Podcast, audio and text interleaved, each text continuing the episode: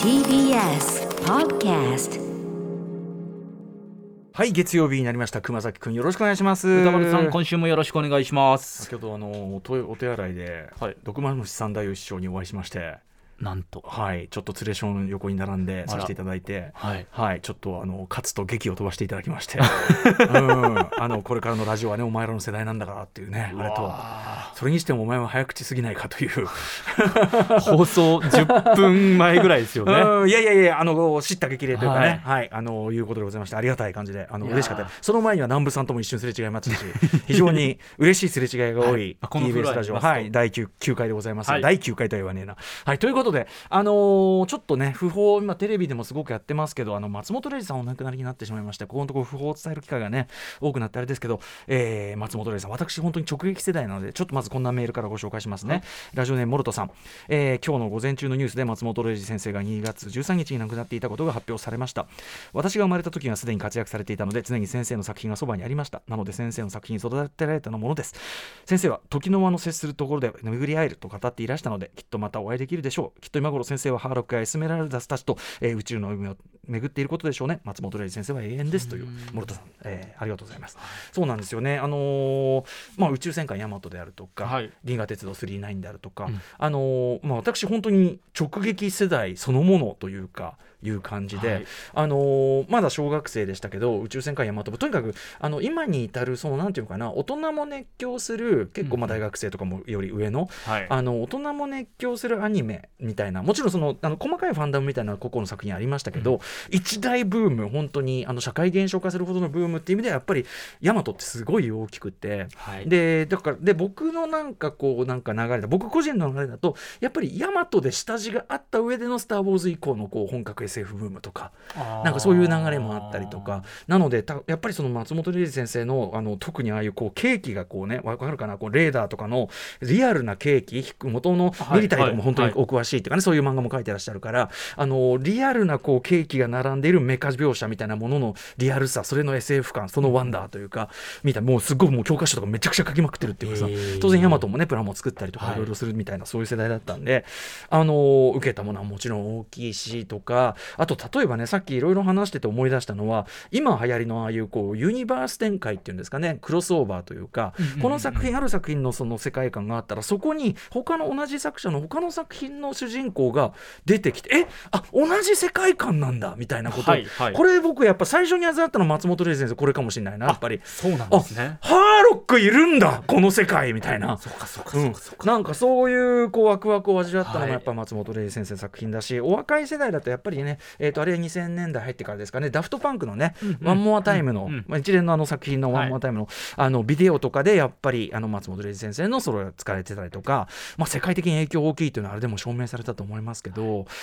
ということでね、85歳ということなんで、ちょっとまたね、なんかこう最近僕のいろいろこう年のあり方違うんだけど、いろんなあり方違うけど、僕の世代のやっぱりヒーロー、その人たちの作品を浴びるようにこうあれしてここに来たみたいな人たちがこうなんかこう亡くなるタイミングが重なって、すごく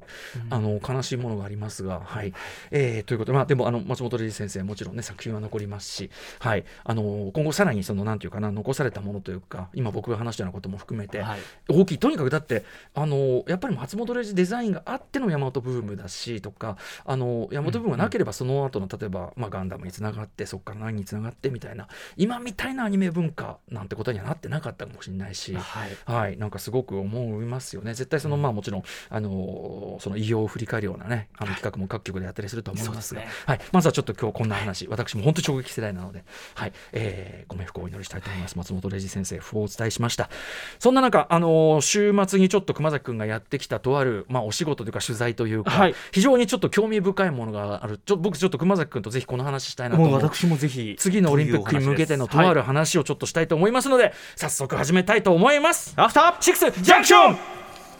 2月20日月曜日、時刻は今6時5分です。ラジオでお聞きの方もラジコでお聞きの方もこんばんは。 TBS ラジオキーステーションにお送りしているカルチャーキュレーションプログラム、アフターシックスジャンクション、通称はトロク。パーソナリティは私ラップグループライムスターの歌丸、早口すぎるの気をつけたいと思いますが師匠普段からこの調子、お前普段から速さじゃないだろう、いや普段からで、普段は違うだろう、いや普段もそんなやり取りがありましたけども、早口で申し訳ございません。歌丸でございます。そして月曜パートナー TBS アナウンサー熊崎和人です、はい、ちなみに松本零士さん周りというか大和ショックというかやっぱり本当に社会現象だったんで、はい、私非常に覚えてるのはまだ小学生でしたけど、うん初めて二次創作の小冊子っていうか大和のパロディーそのを書いたそう人今でいう人っていうか、はい、同人誌ですよね、はい、同人誌を買ったのも大和、東大の満研の東大の学祭の、はいなんか漫画研究会みたいなところで売ってんのを今でもうち帰れば大事にとってはめちゃくちゃ面白くてそれがやっぱりなんかそういうこうファンダムっていうかファンダム文化っていうか同人誌文化っていうか二次創作の面白さみたいなだから今に連なるようなもの全部あそこに用意されてたなっていう感じもありますね、はい、やっぱでそれをなんかこう誘うようなものがねやっぱね松本さんの零士さん のやっぱ作品にはあったのかなっていう感じがしますけどもはいということでまずは松本零士先生の訃報からねお伝えしたわけですがそんな中週末いろいろ熊崎君お仕事したと思いますが、はいちょっと印象的だったものとして、取材なんですね実況とかじゃなくてこれはそうですね取材で、代々木第二体育館でですねブレイキンの全日本選手権というのが土曜日曜と行われていまして放送自体は NHK 総合なんかでやってたんですけれども、はい、取材に入ってきました、はい、改めましてブレイキンというのはいわゆる皆さん一番伝わりやすいワードで言うとブレイクダンスです ね, いわゆるねそうですねただこのブレイクダンスっていう呼称は、はい、当のその B ボーイ B ガールたちには非常にちょっとなんかこう、その言い方してほしくないなっていう、うんうん、呼称だったりして、B ボーイングとかねいうのが本当は正式なんですよね、はい、なんですけどブレイキン、そのあたりに落ち着いたのかなだからとにかくブレイクダンスって呼んでくれるなってブレイキンってわざわざこういう言い方してるわけだからそうですねそうそれ皆さん思うところのブレイクいわゆるブレイクダンスだということで、はいはい、でそれが2024年のもうだから来年ですよね、来年ですよ来年のパリのオリンピックで、初採用されるということで、はい非常にこう注目高まっている、うんうん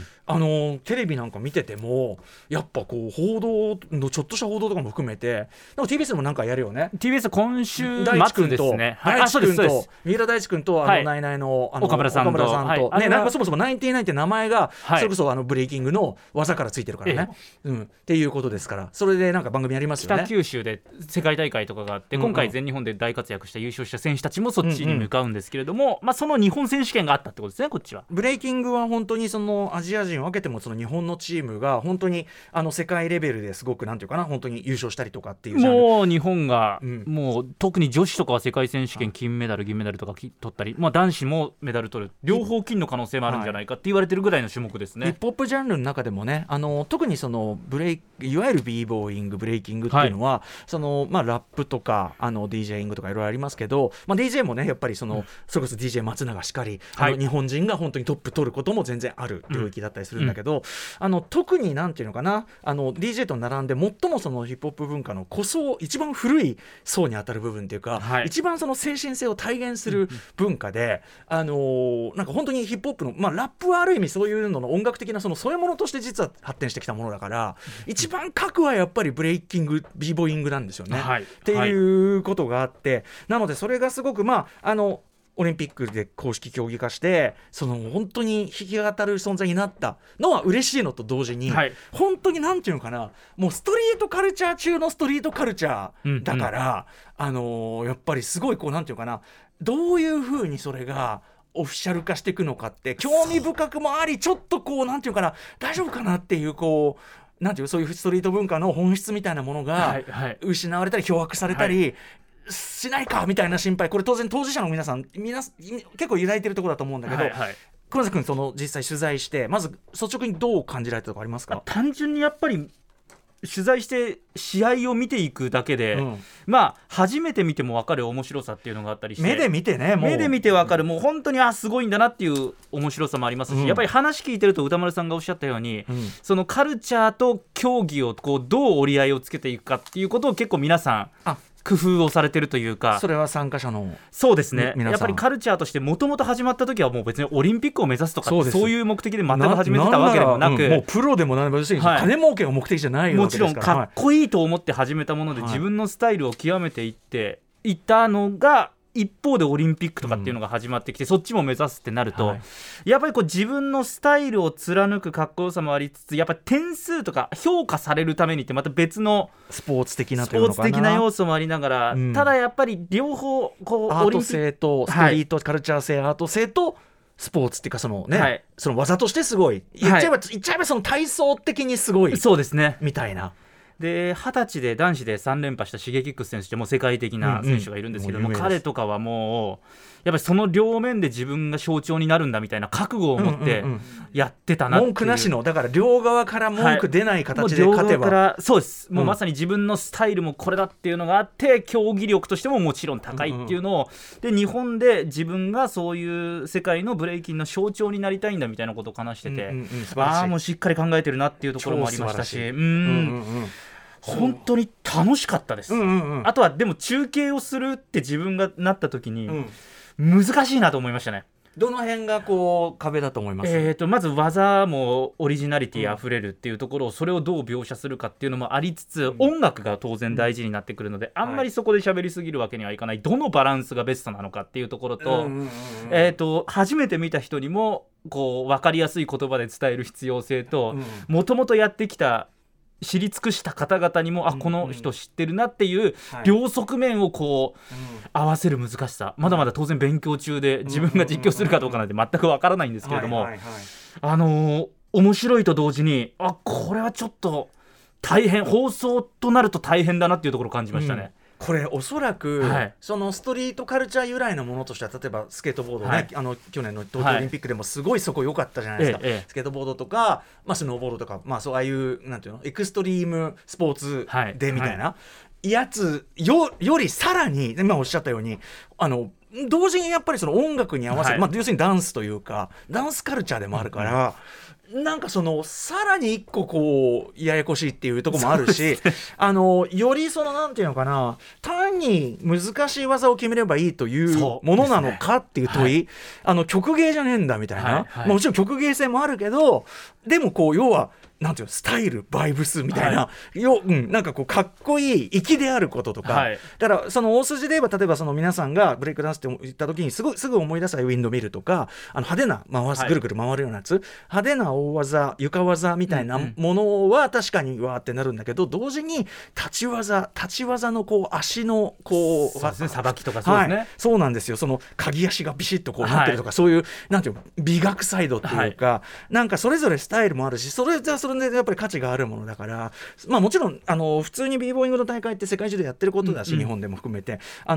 の審査の方法っていうのはその中では確立されてるから、そこは別にいいと思うんだけど、僕はやっぱ大事だなと思うのは、とにかくそのオリンピックの時のスケートの時がすごくうまくいってたなと思うのは、やっぱりその詳しいそのストリートカルチャー面みたいなものをでもちゃんと分かりやすく説明できる、でもちゃんとストリート感を残した話し方でできる解説の、その要するにこっち側のシーンの解説の人と、でそれをちゃんと理解もして、でお茶の間に届ける言葉にできるアナウンサーの人とが、やっぱあそこのこの間の去年のそのさんスケートだと事前にすごくほら、2人がめちゃくちゃやり取りをしてとか、打ち合わせして、落としどころをちゃんとこう探りながらやってたじゃない、あれが本当にベストで、だから熊崎君やる時もなんか誰かそういう人と組む形がベストなんだと思うんだ。そうですね、一緒に作り上げていく楽しさっていうのはね、当然あるかなっていう感じがしますけどね。またほらストリートカルチャーものだからさ、これはスケートの方はもうきっとそういうのあると思うんだけど、ドチンピラがねいっぱいいるんでドチンピラ用語だったらいくらでも話せる人いるんだけどそれ NHK に載せらんねえよみたいな放送だからちゃんと その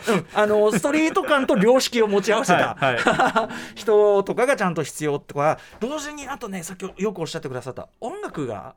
結構大きい要素じゃない、でやっぱ僕とかの感覚からすると、その例えば、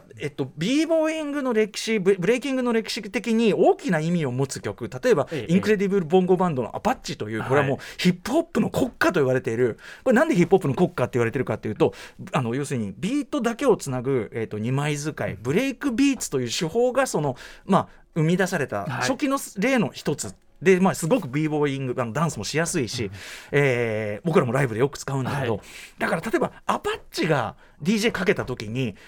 その、b ボーイたちヒップホップの国家とも言われるインクレディブルボンゴバンドのアパッチのビートに乗せてぐらいのことは、いやそれをね言えるか言えないかの大違いですね。そう、それ 言わないと、いやアパッチかけてるから今ここすごいそう盛り上げどこなのよみたいな、はいはい、とかそういう。まあ、全部の曲分かってるとは言わない、当然 DJ も分かんない曲もかけたりするから、でもその要所要所の曲とかはなんか抑えてる程度の知識も欲しいし、まあそれは解説の人が言えばいいのかもしれないけど、はい、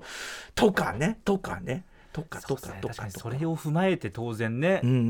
うん、踊ってくわけですもんね。そうですね。ね、それこそライムスターの b ボーイズムで多分踊ったことない b ボーイはいないと思うぐらいの感じだと思うんだけど、はい、とかね、いずれは鳴り響く、はいで俺らがこういろんな意味でヒヤッとするみたいなのあるんですけども、それはまあ置いといて、ええ、そうだからね、難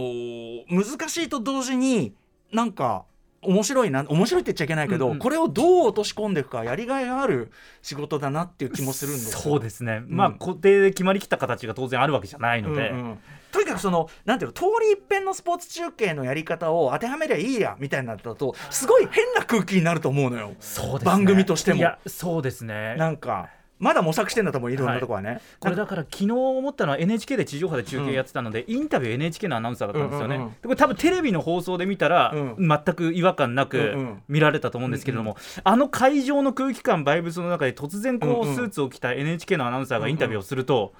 ちょっと僕違和感あったんですよね。やっぱその会場は言っちゃいますさ、はい、そのはい、パーティーでもあるから、ええ、曲かけてわーって盛り上がってかっこいいことやるわーってみんなみたいな感じだもんね、はい、その中でこうなんていかがでしたかね。そうなんですよ。なんかその本当に普通のアスリートにこう行儀がいい感じはなんかちょっと、はい、放送としては多分いいんでしょうけど、なんでしょう、会場としては、うんうん、ちょっとこっちなのかみたいなところをちょっと思ったっていうのは、まあ個人的な考えですけども、ちょっとした多分チューニングだと思うんだよね。ちゃんとしたもちろん言葉遣いで、はい、全然話していいんだけど、なんかその最初にもうめちゃくちゃ盛り上がり、要するに上がったの、会場ロックしてましたねとか、はい、めちゃくちゃ上がりましたみたいなことを、そうですね、入りが、はい、そのバイブスから入るとか、はい、なんかちょっとしたそういうことなのかな。分かります。やっぱ放送席優勝しましたみたいなのが入ると、うん、ちょっとやっぱあの空気感とは異なるっていうのは感じたので、作り上げていく難しさもあるんでしょうね。多分そうね、その実況するっていうか伝える側もちゃんとこうパーティーを乗って楽しむみたいな、うんうん、マインドも絶対大事でしょうし、そうですね。でそんな中でさ、例えばこのノスケートみたいにこういろんな、なんていうの、普通の実況だったら出ないようなワードとかが出てくるとか、はいはい、そういうんでまたこれはストリート発カルチャーなんだなみたいな、だから言っちゃえばその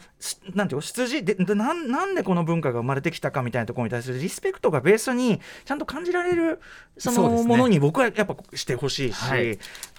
そういうのを期待しているっていう、はい、で日本はすごく盛んな方だからね、いろんな人いますんで、いや本当にそうですね、はい、私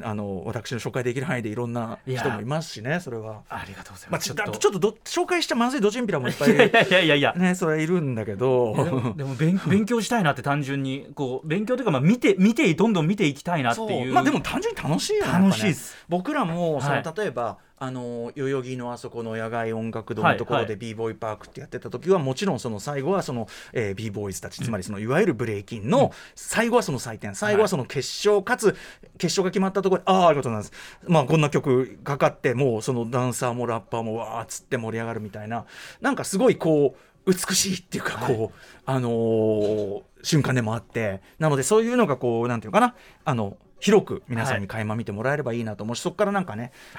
若い子がまた入ってきたりとか、なんか学校で教えたりするのもいいんだけど、基本的にはそのなんかこ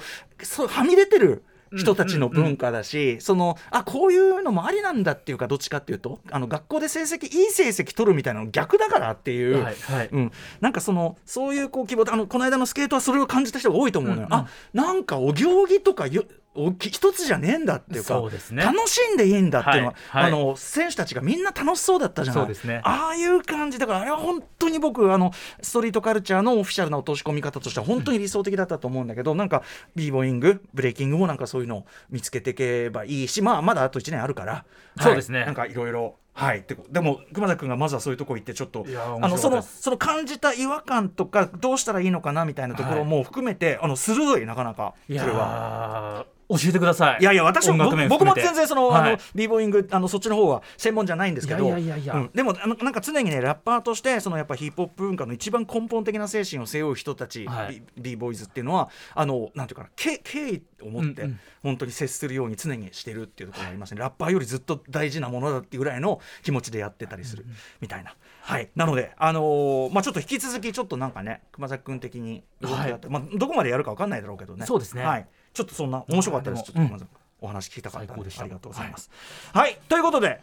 本日のメニュー紹介いってみましょう。はい、6時半からのカルチャートークは新潟在住の覆面プロレスラースーパーササダンゴマシン選手、今夜はとある駅の笹団子マシン的ベストスポットを紹介してくださいます。前東京駅ね、はい、やってましたから、ね、今回どこの駅なんでしょうかね、はいはい、そして7時からは日替わりでライブや DJ プレイをお送りする音楽コーナーライブ&ダイレクト。今夜のゲストはこちらです。先月18日水曜日、キックザカンクルーのリトルをフィーチャリングしたニューシングルスマイルエンヤーフェイス、これもともとはね、山下達郎さんのスパークルをサンプリングして作られた2002年、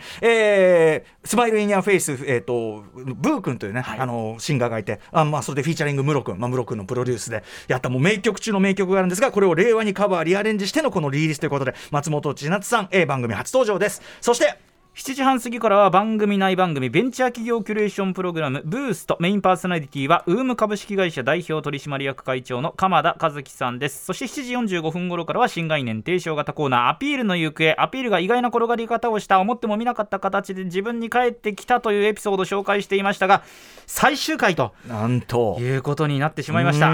そしてアピールの行方に代わる新コーナーへの序章としてお送りします。今夜の8時台特集コーナービヨンドザカルチャーはこちら、